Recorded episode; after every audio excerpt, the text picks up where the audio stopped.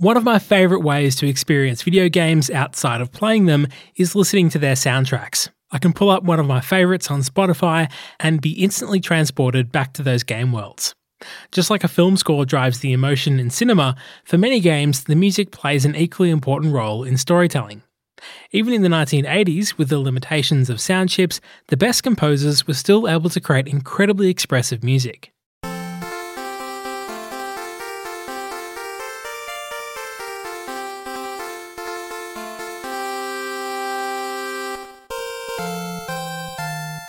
Dragon Quest composer Koichi Sugiyama is known as the pioneer of orchestral music in role playing games.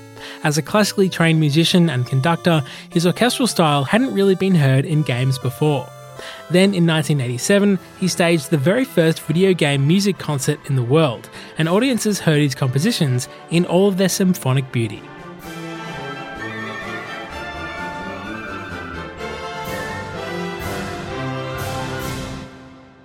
He started with performing a mixture of classical music and his own game music for Dragon Quest. And then this idea became bigger, or how you want to call it. He, he changed the idea a little bit. And then he brought more game music soundtracks into his concerts, also the ones he didn't compose by himself. And so the orchestral concert series started. They had at least five concerts they had with programs ranging from all big Japanese game titles at this time, like Dragon Quest, obviously, and Final Fantasy, Legend of Zelda, Chrono Trigger, and um, yeah, all the soundtracks which were popular at this time. Sugiyama's concerts were successful, allowing fans to experience the music of their favourite game in a new way but live orchestral performances for video game music never made it outside of Japan. That was until one person decided to do something about it. My name is Thomas Böcker. I'm a producer from Germany, and for the last 20 years, about, I have been promoting and uh, producing video game music concerts all over the world. Fueled by his love of game soundtracks and classical music, in 2003, Thomas set out to bring these incredible concerts to Germany and the world.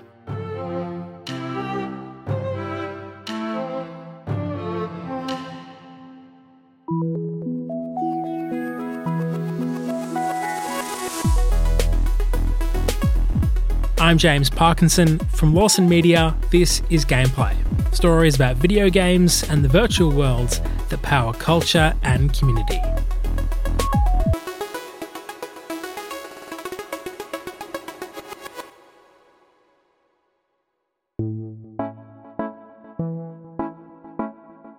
Thomas Böcker has made a career of bringing games and orchestral music together, which were two things he was exposed to from a young age. Uh, it all started basically when my father was bringing our family a Commodore 64 home computer. This was when I was around the age of seven or eight. And I have to emphasize that this was quite special because we lived in the GDR in East Germany. So it was actually not so easy for us to get such a computer because it just didn't exist or you couldn't buy it uh, in a normal way. You couldn't go to the shop and get it there. But my grandmother, she lived in West Germany, and when she turned 60 years old, my father was allowed to visit her in West Germany. And uh, he was quite visionary. he thought that he would spend the money which he saved um, for a Commodore 64 and to bring it home because he could see that uh, potentially this would change quite a lot of things in the life of the family, which then also was true because not only me, not only I got interested in uh, video games and uh, computers in general, my brothers did the same. So he really had a big influence on the whole family by bringing this Commodore 64 to the family. And then, of course, uh, at the age of seven, I was especially interested in, in playing video games. And so it started, uh, and it also got my interest not only for the games themselves, but also for the video game music music. It was the simplicity of game music at the time that captured Thomas's attention and also led to his interest in electronic music. So these two worlds combined in a way. And uh, my memories, if I think back, what um, what I remember the most are games like um, Giana Sisters or To Be on Top.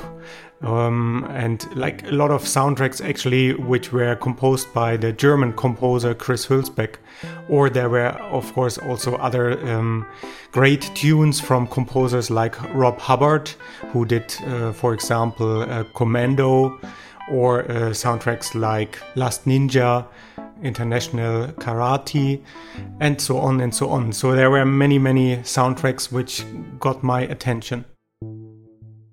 As for classical music, initially it wasn't a direct interest, but something that was always part of Thomas's life growing up. I'm coming from a family of teachers. Lucky me, yes. And and so so uh, uh, classical music always played some role in our family. It's not like that we have a lot of people playing the music themselves or performing the music, but especially my grandfather, he was listening to classical music a lot. So even that I was not like um, especially interested in a young age. I was influenced by it without any doubts. I actually got interested in film music before I then again got more interested in classical music later on. And uh, this came when, well, I think at the age of 13 or 14, when I was starting to listen more to music by John Williams. Like uh, Jurassic Park was my, my entrance point to the world of uh, movie soundtracks. And then, yeah, again, all these worlds somehow combined in an interesting way. And um, coming from this like uh, video game music and then film soundtracks, uh, this again got me more interested in what the classical music world has to offer. So I would say my main interest became orchestral music. And by the early 2000s, Thomas had learned about Koichi Sugiyama's concerts in a German gaming magazine. And they described it as something in a nice way they said it's weird that uh, even video game music gets performed by full orchestras. And i read about it and i thought actually it's not that weird. It's actually quite cool. And then I started waiting because I was at this time I was already a big fan of uh, music by Chris Hülsbeck, as I said.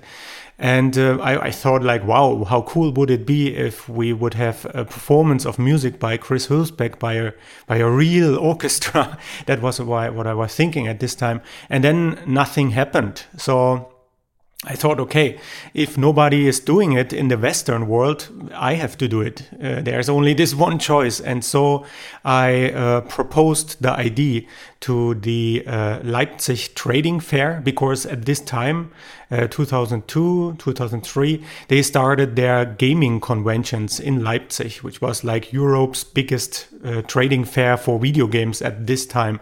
So I thought, why not suggesting them that we have a concert alongside their gaming fair?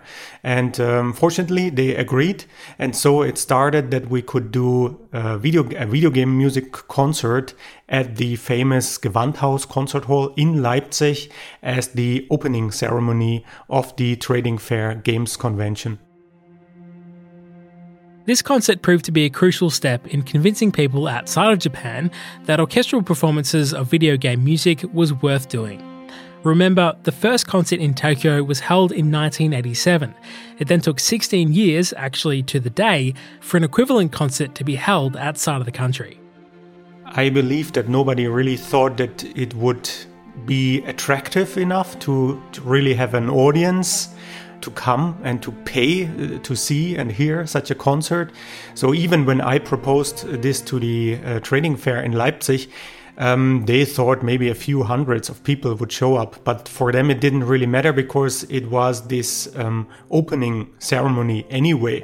So I think nobody really realized the potential behind such an idea and that there are enough people out there um, that could potentially be interested in attending. While the Games convention had nothing to lose in giving Thomas this opportunity, the response from the audience showed that there was absolutely an interest in this kind of event. for the first concert, there was a big, big interest from people to buy tickets, and it sold out. And we had 2,000 people attending this first concert already. And at this point, they realized, oh, okay, that's something, something we should probably follow. And this is also the reason why, uh, like from then, every year, um, they had another um, opening ceremony with a game music concert. So my my pitch was successful, I guess, and um, I was invited to present my ID directly in Leipzig. And then again, I guess I was convincing enough to, to make them believe that it could be a success, which I'm very happy about. Um, so the, the trading fair in Leipzig was quite open minded right from the start, which was, um, yeah, I, I, mean, I was really lucky because this was not only the first video game music concert outside of Japan, it was also my very first project as a freelancer. So it was just the time when I became a freelancer, and this was the first project I actually did, and it was quite a big one already. Before producing game concerts, Thomas was a producer for a game publisher near Frankfurt. He also created a project called Merregnon, which gave him the foundations he'd need later in order to coordinate the production of the concerts. Merregnon is, uh, is a symphonic fairy tale of sorts, where video game music composers from all over the world provide music for a story, for a fairy tale which I came up with. So the idea was to tell um, a story through orchestral music. So this was the basic idea for Merregnon. And then composers like Chris Hülsbeck or Yuzo Koshiro, they all provided music for this two CDs, which I did. 2000 uh, was the first volume and 2004, I think, was the second volume. And um, this was the kind of project which got everything started because I could make my my contacts to composers all over the world. And then, even more importantly, in 2002, I had my first contact with an orchestra because I invested all my private money, which I had at this time, to go to Prague and to record the music of Merregnon 2 with a live orchestra. So this was my first big experience uh, on this part. So this again takes the idea of telling a story through symphonic music. So this is just like the one project, as I said, which keeps everything together and which basically describes what my passion for my project is telling stories through symphonic music. Thomas also connected with a conductor and an orchestra manager through Merregnon, so when it came to getting his concerts off the ground, he knew the right people to turn to for help, and the rest fell into place from there. Yeah, it basically, the internet was very helpful. um, I simply contacted all the publishers, all the developers, or the composers by email or if this didn't work by by phone. And then i simply ask. I mean i know it sounds very easy which it isn't always but uh, that's just how it how it went. I, I contacted them um, and then i guess again i was convincing enough so that they believed in the idea. Uh, and i mean if you are a composer and somebody is writing you an email or is calling you and saying, by the way, we have this 80 piece orchestra and they are interested in performing your music in one of the most prestigious concert halls in Germany. Uh, how do you feel about it? And it's most likely the way that they are very, very excited about it. And of course, they want to join. Thomas says the most challenging aspect was actually navigating the legal issues of music licensing from the game developers. Yes, I would say it is time consuming, but it's also depending very much on, on the publisher or the developer of the games. So, um, for example, Nintendo is very strict about everything. So, this process probably took the longest because they really did not only want to know many details of like where it's performed, who's performing, who's producing. I mean, obvious things which I, as a producer, also would like to know if somebody is contacting me. Then they are also very particular. So, um, this is something that really took some time. But I mean, it's understandable because it's with Legend of Zelda or Super Mario, huge IPs. So of course they don't want anybody to mess around with with them. And then you had uh, publishers who, just said, um, "Oh yeah, great idea. We still have the uh, scores here anyway. Can we send them to you?" Uh, here you have our permission. So it's like a, a mixture of, of both um, extremes in a way. The, the most important and most difficult part was first, especially for the first concert, nothing like that had been done in the Western world before, was contacting publishers and developers and to find out who is actually responsible for this kind of permission, for this kind of approval. Um, there's also the question of uh, sheet music, of arrangements. Do they exist or do they have to be created? And especially in the beginning, the answer often was they had to be created because nothing existed. There are some game music performances that are closer to a rock concert than the symphony with a light show and maybe some game footage on a big screen. That obviously works well for certain soundtracks, but the kinds of concerts Thomas produces are purely orchestral, and even if you're familiar with a particular game, you're guaranteed to hear something new. That's coming up after the break.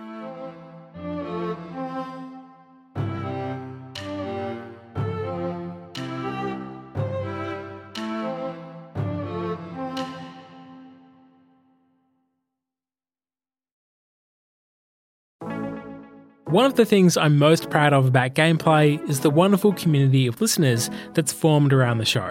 I love hearing directly from people like you on social media or email and reading all the great reviews on Apple Podcasts. But I also love hanging out and talking games on the Gameplay Discord. It's a friendly and welcoming space and it's open to everyone. So come and join us, head to gameplay.co and click on Join our Discord. See you there.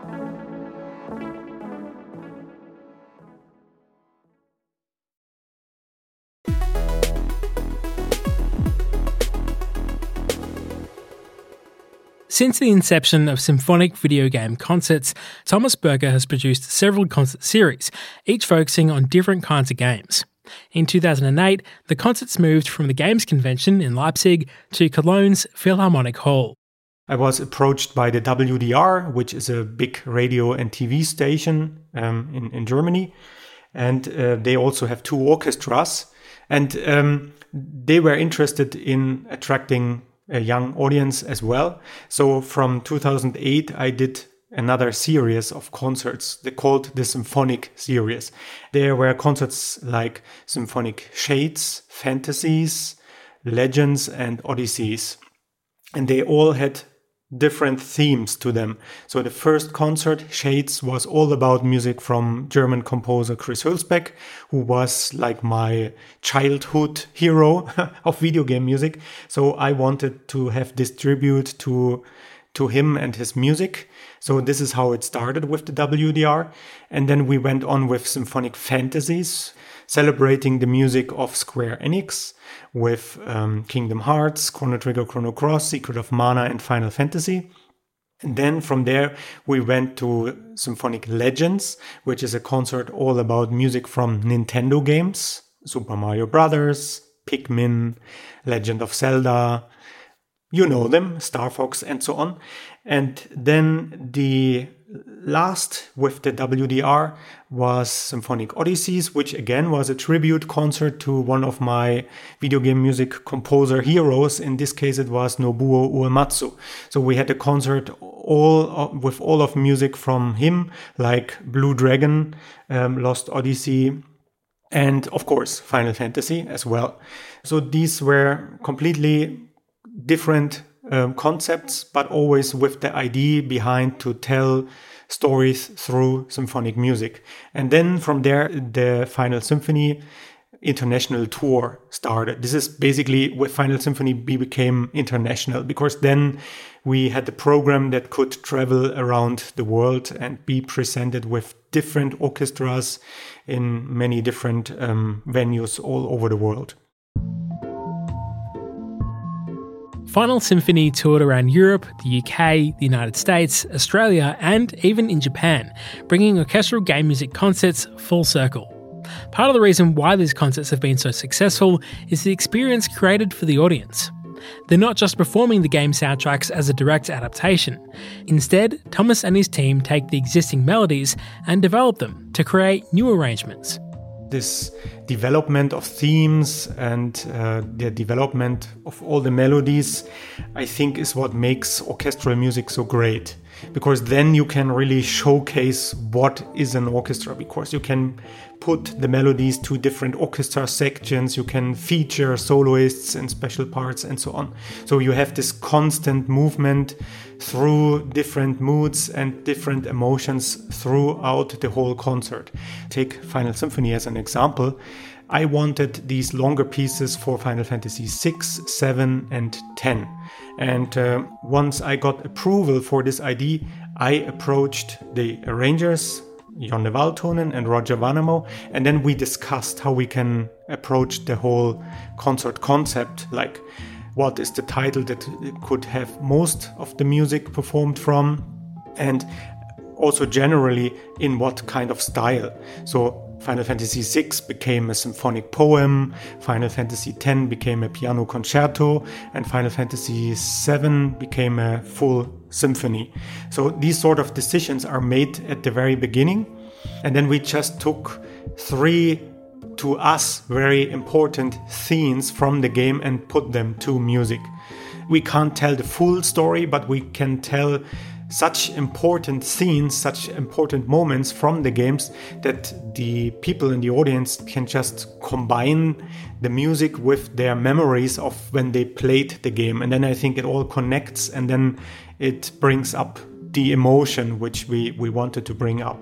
Usually, if you have an arrangement of 15 minutes, then you are sort of limited in uh, bringing out the full story of the game. So that's not, not possible, but you can always find the key moments, the key beats of the story, and then integrate them into the uh, music arrangement. Tom has no issues with non orchestral game concerts, though. For him, it's a matter of personal taste and creating a new experience for the audience. For me, it was always more about creating the image in your head while listening to the music. This is always some was always something that is attractive to me personally. But I mean, um, the good thing is with video game music, I guess that there's room for so many different concepts.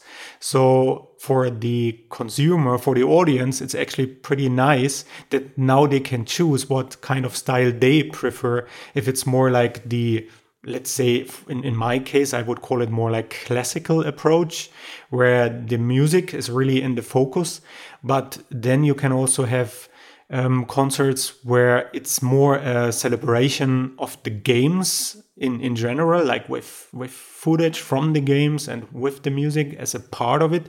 So I think there's not really a, a right or wrong. It's just a different concept, and it comes down. I think for all the producers, I, I know a few of them to always like what is their personal taste and how they feel what is best for the audience to enjoy. And this approach has definitely resonated with the games community, allowing fans to connect with their favourite games and soundtracks in a new way. And it's also been effective in getting younger audiences to engage with the symphony. It's really touching.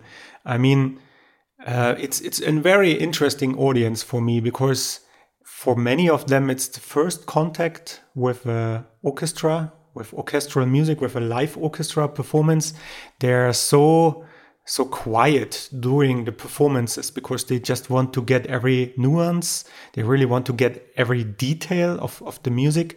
And then once it stops, when the music is over, you have a reaction like a in a rock concert, I would say, like very enthusiastic and cheering and uh, really loud and really showing how much they appreciate the fact that their music is performed in such a live concert in such an environment.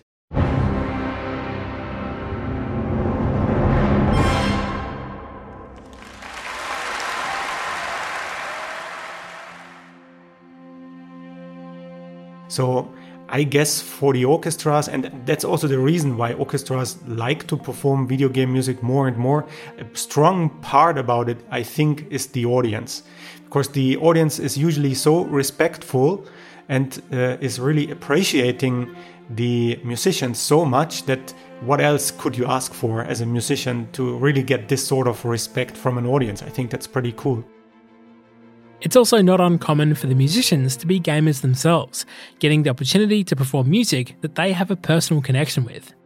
I mean, I'm doing this now almost 20 years, so of course there has been some development. And with the fact that more and more young musicians are joining the orchestras, of course, you have many of them with an experience playing games and then immediately it becomes more important to them for obvious reasons because they can relate to what is on their desk if they if they play it so I, I remember, for example, the Royal Stockholm Philharmonic Orchestra. There was or is a lady in the, playing the violin who is a big Final Fantasy fan.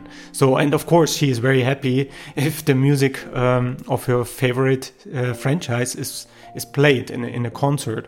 So the the change, the contrast thing is, I think, really something they can appreciate. Over the years, the interest changed and developed. That even uh, like a high profile orchestra, one of the very best in the world, like the London Symphony Orchestra, is asking if they can perform music from Final Fantasy on a tour in Japan. I mean, that's quite something. There is something really special about the way these two art forms of video games and classical music have been brought together. And when you think about the respect that the great orchestras of the world command, these concerts are allowing video games and their music to be viewed in a different light and challenge the misconceptions of what games are all about. Yeah, I think this comes. I mean, I, I often hear that. Uh, let's say teenagers, young people are going to these concerts and then they bring their parents or even their grandparents. And then I think it's like a learning experience for three different generations.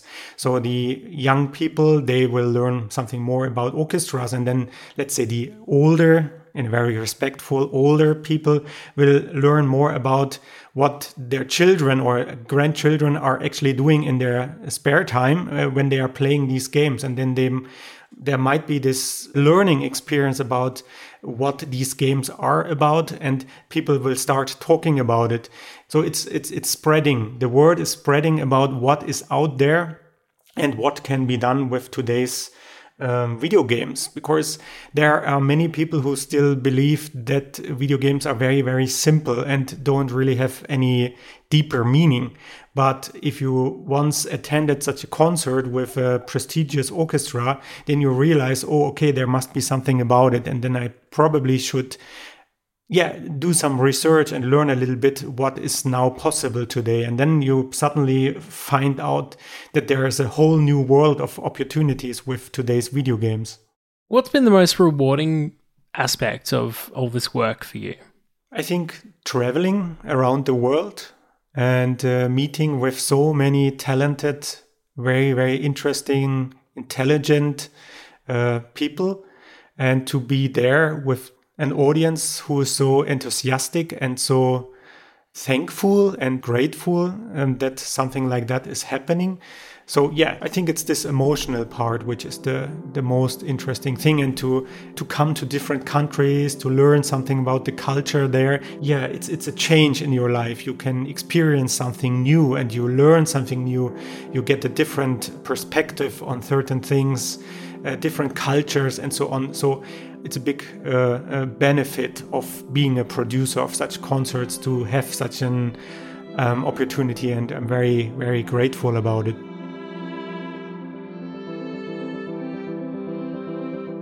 Thanks to Thomas Böcker for his time and sharing his story. If you want to learn more about symphonic game concerts or to check out some videos of performances, visit gameconcerts.com. You can also listen to Symphonic Fantasies and Final Symphony on Spotify and Apple Music, which I've linked to in the episode description and on our website, gameplay.co.